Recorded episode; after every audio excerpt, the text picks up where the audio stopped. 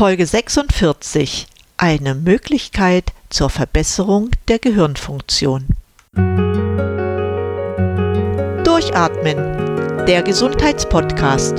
Medizinische Erkenntnisse für deine Vitalität, mehr Energie und persönlichen Erfolg von und mit Dr. Edeltraut Herzberg im Internet zu erreichen unter quellendergesundheit.com. Ich begrüße dich herzlich zu einer neuen Episode von meinem Podcast. Schön, dass du eingeschaltet hast.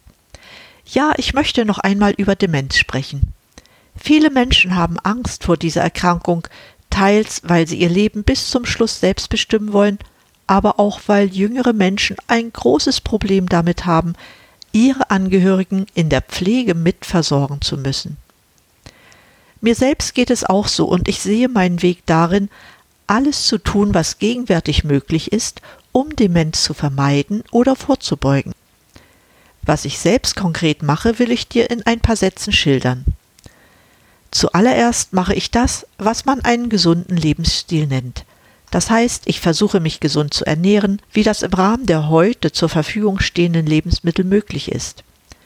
Ich bewege mich viel, gehe zweimal in der Woche ins Fitnessstudio und laufe jeden Tag zwischen fünf und acht Kilometern.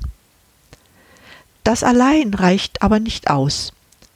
Stress vermeiden ist ebenso ein wichtiges Thema, sowie die vorbeugende Einnahme von Antioxidantien und Omega-3-Fettsäuren.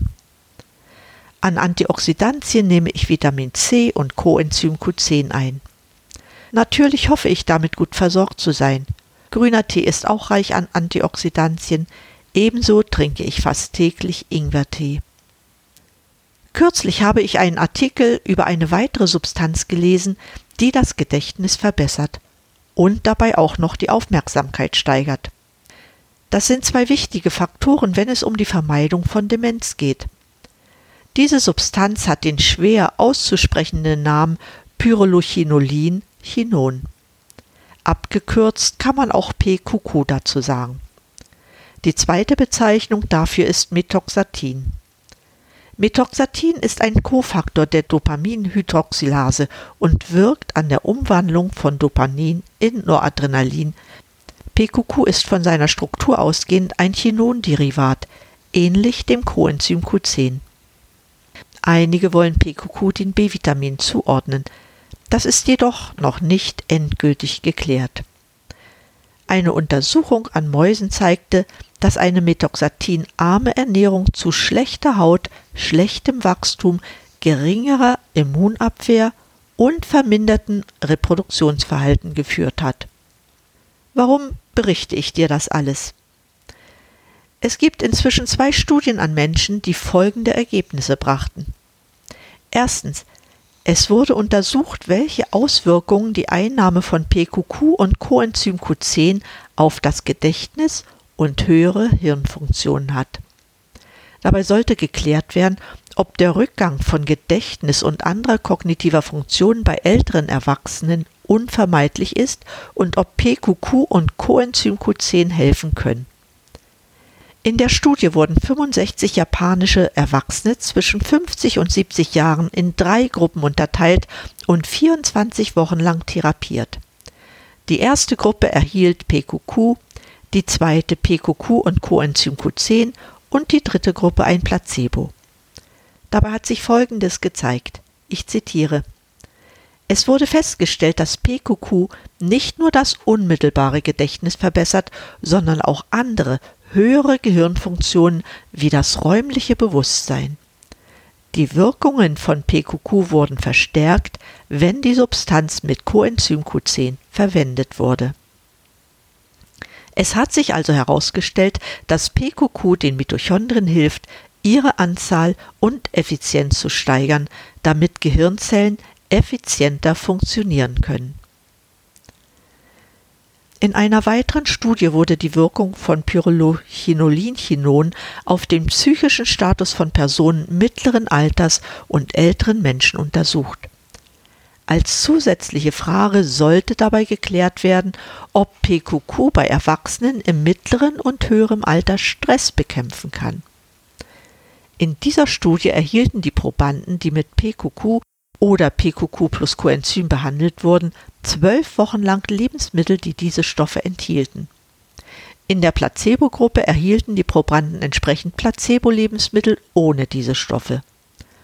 Untersucht wurden kognitive Effekte unter Verwendung von Wortspeicherung und Rückruf. Stresseffekte wurden durch Messen von oxidativem Stress und Stressmarkern untersucht. Sämtliche Tests wurden jeweils nach vier, acht und zwölf Wochen durchgeführt. In die Studie eingeschlossen waren 71 Probanden im Alter von 45 bis 65 Jahren ohne Anzeichen von Demenz.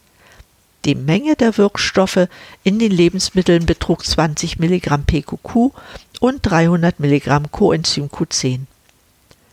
Nach Beendigung der Studie konnte festgestellt werden, dass PQQ und die Kombination von PQQ und Coenzym Q10 zu einer signifikanten Verbesserung der Wortspeicher- und Rückrugaufgabe führten, wobei die Kombination aus beiden bessere Wirkungen erzielten.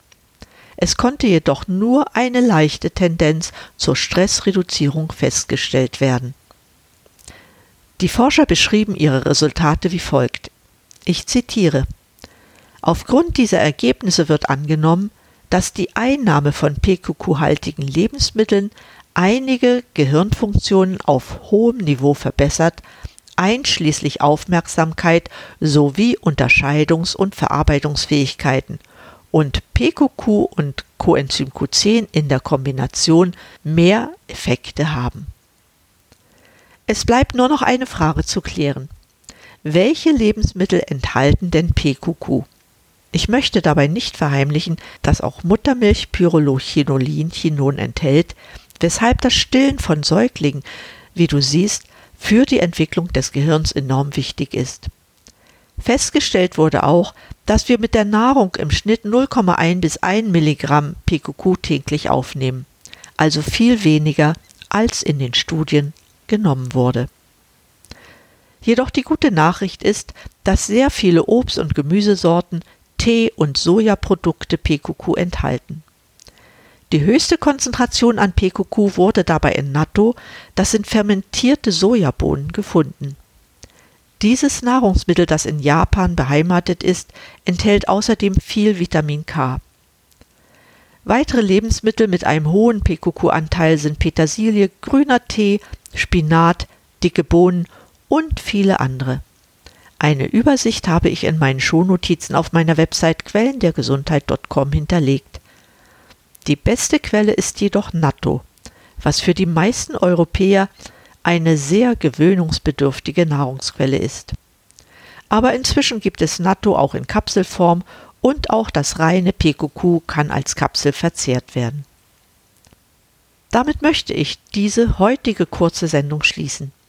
Ich hoffe, dir eine Möglichkeit zur Verzögerung des Gedächtnisabbaus gezeigt zu haben.